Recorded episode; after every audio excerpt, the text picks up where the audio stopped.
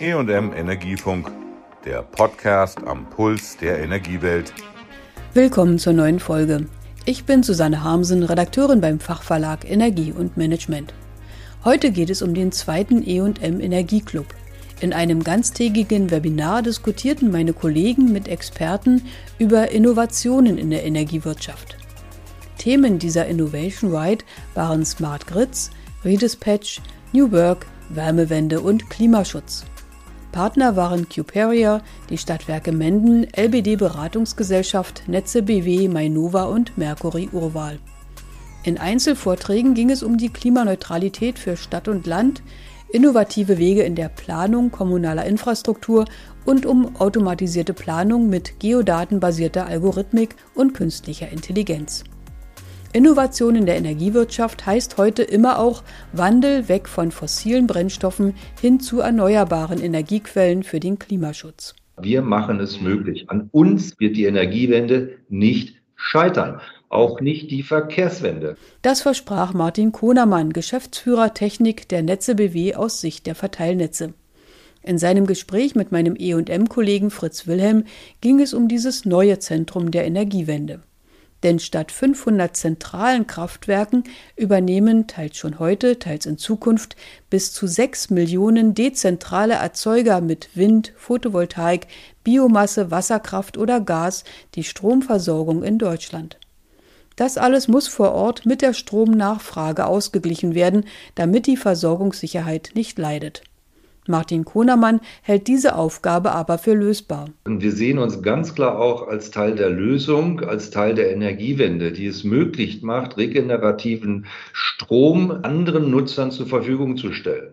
Auf der einen Seite ist eben dafür nötig, dass wir möglichst viel regenerative Erzeugung haben. Das Netz dann die Aufgabe hat, es zu transportieren, dorthin zu bringen, wo die Nutzer sind, die ja deren ja auch immer mehr werden. Wir haben ja nicht nur die klassischen Nutzer, ihre Kaffeemaschine beispielsweise, sondern womöglich haben sie ja auch noch ein Elektrofahrzeug oder eine Wärmepumpe oder optimieren das noch mit einem Speicher. Das sind ja neue Nutzer, die da reinkommen, die auch helfen wollen, möglichst viel regenerativen Strom zu nutzen und andere Energieformen, die CO2-lastig sind, zu verdrängen. Ja, wir sind Teil, wir sehen uns als Teil der Energiewende. Schlüssel zur sicheren Versorgung ist der Ausgleich zwischen Erzeugung und Verbrauch von Strom. Bei der Netze Baden-Württemberg beträgt die aktuelle Last im Netz zwischen 4000 und 8000 Megawatt. Ihr gegenüber stehen rund 5000 Megawatt an installierter erneuerbaren Leistung. Das ist also zu einigen Zeiten zu viel und zu anderen zu wenig Strom. Für eine stabile Versorgung bei schwankender Erzeugung und steigendem Verbrauch durch Wärmepumpen und Elektroautos ist die digitale Transformation der Stromnetze bis hin zu Smart Grids nötig. Wie das möglich ist, erprobte die Netze BW in verschiedenen Projekten. Zunächst in einer Straße mit Eigenheimen, deren Bewohner für eine begrenzte Zeit ein Elektroauto fahren durften. Martin Kohnermann stellte Lernerfolge bei allen Beteiligten fest. Da haben wir auch einen Einschwingvorgang gesehen. Anfangs hat jeder jeden Abend geladen, bis man ein Gefühl für die Reichweite des Autos bekommen hat. Ja, wenn das Auto nur noch halb voll ist, war morgen zum Lidl, schaffe ich es noch. Am Ende hatten wir dann auch Teilnehmer, die nur noch einmal die Woche geladen haben, weil das am Ende für ihr Spektrum alle Male gereicht hat. Die Gleichzeitigkeit ging runter. Mit der Zeit, mit der Entspannung, also dem Nachlassen der Reichweitenangst ist das weniger geworden. Und das werden wir sicherlich überall haben. Als nächstes ging der Elektroautoversuch in ein Stadtquartier mit Tiefgarage und 85 Wohnungen. Wichtig war hier die Zustimmung aller Bewohner, dass der Energieversorger die Ladevorgänge für die Autos steuert. Das intelligente Energiemanagementsystem bestand hier seinen Praxistest, berichtet der Geschäftsführer. Jemand, der bereit ist zu sagen, mir ist es egal, wann in der Nacht mein Auto geladen wird, abends um 10, nachts um 2, morgens um 4. Hauptsache morgens ist es voll. Das war bei allen der Fall. Und dann konnten wir durch das Verlagern des Ladevorgangs durch die Nacht haben wir sozusagen diese 58 von 85 Stellplätzen gut managen können. Es ist erprobt, funktioniert wunderbar und Sie haben eine, echt eine Sorge weniger. Ein Schlüssel für das Energiesystem der Zukunft heißt Flexibilität, sodass der Verbrauch der schwankenden Erzeugung in einem gewissen Rahmen folgen kann. Das hilft auch erneuerbaren Strom eher zu nutzen als abzuregeln, auch wenn er in großen Mengen anfällt.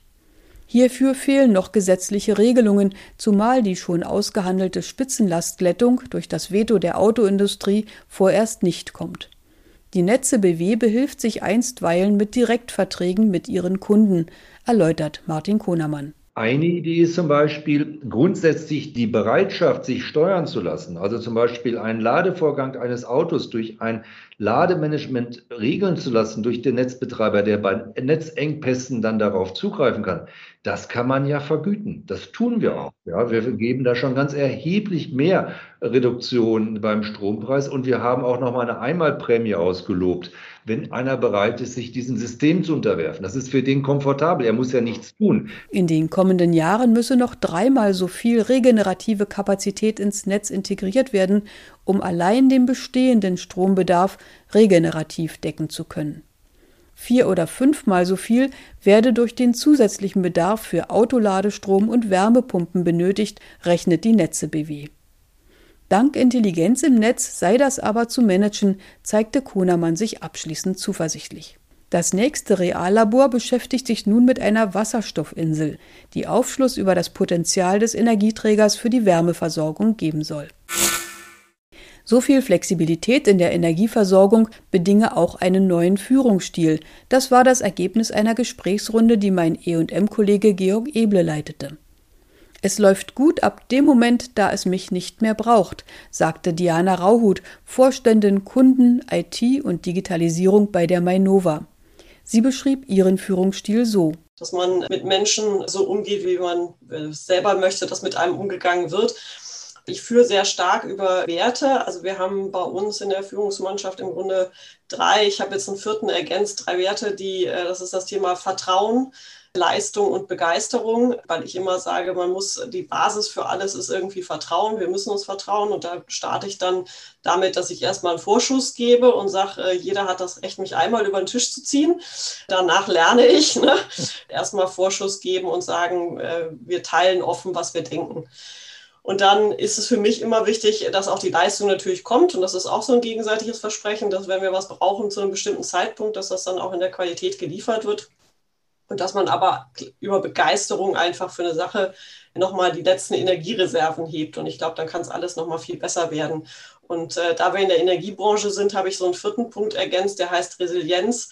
Denn manches dauert länger, als einem lieb ist. Bei manchen Themen muss man durchaus mal zwei, drei Jahre durch eine Organisation rennen um innovative Themen voranzutreiben, wo es ein bisschen Durchhaltevermögen braucht. Das Podium zum Thema Innovation in der Führungs- und Unternehmenskultur hatte den provokanten Titel Unboss Your Company, also entscheffen Sie Ihr Unternehmen. Hier könne die Energiebranche viel von jungen Unternehmen lernen, sagte Hans-Jörg Mirke, Partner und Direktor bei der Personal- und Strategieberatung Mercury Urwahl. Der Start-up-Komplex hat dazu beigetragen, dass die Hierarchiedenke auch in Deutschland aufhört, begrüßte er. Hans-Jörg Mirke sieht dadurch Potenziale freigesetzt. Wie kriegt man Leute noch stärker in die Beteiligung? Also wie kann man Leute in das Thema Unternehmensentwicklung noch viel klarer mit integrieren? Weil wir festgestellt haben, in so vielen Köpfen von den Menschen ist so viel Gutes drin an, an auch Innovationskraft, an Möglichkeiten, Veränderungen anzuschieben. Die wird teilweise nicht in dem Maße abgefragt, wenn, ich bin da nochmal bei Frau Raut, Boss oder Bossin sagt, ich bestimme den Weg und ihr habt zu folgen. Die Stadtwerke Menden haben dieses Jahr den HR for Energy Award erhalten für ihre Selbstverpflichtung zu dienender Führung und den Umbau in 20 kleine autark arbeitende Teams. Bernd Reichelt, Teamleiter Personalmanagement und Mitglied der Geschäftsleitung in Menden, beschreibt diesen Führungsstil genauer. Der Kern dieser Führung, den anderen stark machen, seine eigene Persönlichkeit ein Stück zurücknehmen, das Ziel, in einer Gemeinschaft, in einer dienenden Funktion zu agieren. Und wir kennen das ja klassisch so aus dem Sport und privaten Bereich, ne? Coach zu sein, Unterstützer, mediativ zu sein. Also einfach die Menschen, um die es geht, für die man die Verantwortung, ein Stück Verantwortung trägt, begleitet, sie nicht bevormundet, sondern sie stärkt. Führung und Verantwortung als eine stärkende, fungierende Funktion versteht. Und das ist total toll, weil es nämlich dem Prinzip einer sehr dezentralen Struktur, einer sehr vertrauens- und hochkommunikativen Struktur extrem dienlich ist, im wahrsten Sinne des Wortes. Das war die heutige Folge mit einer Zusammenfassung vom zweiten E&M Energieclub. Tschüss, sagt Susanne Hamsen. Das war der E&M Energiefunk. Bleiben Sie voller Spannung.